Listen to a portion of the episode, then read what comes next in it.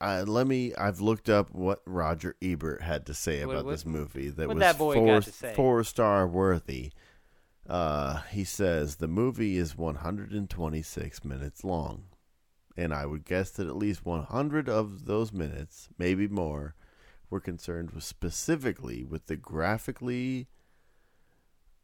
Were concerned specifically and graphically with the details of the torture and death of Jesus Christ. Four stars. Roger Ebert. I loved this movie.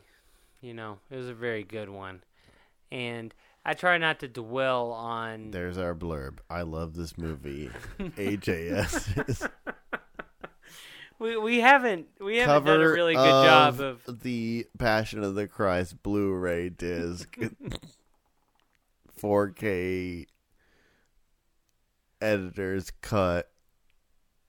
This is what I love edition.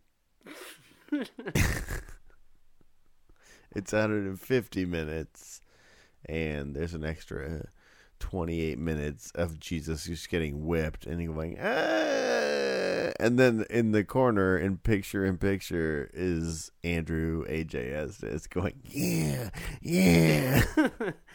Really, I, I, I would like myself represented as uh, Joey Lawrence in the TV show Blossom, going whoa. Whoa! I, I, I think that maybe we could possibly use a Joey Lawrence rating system of how many woes these movies are.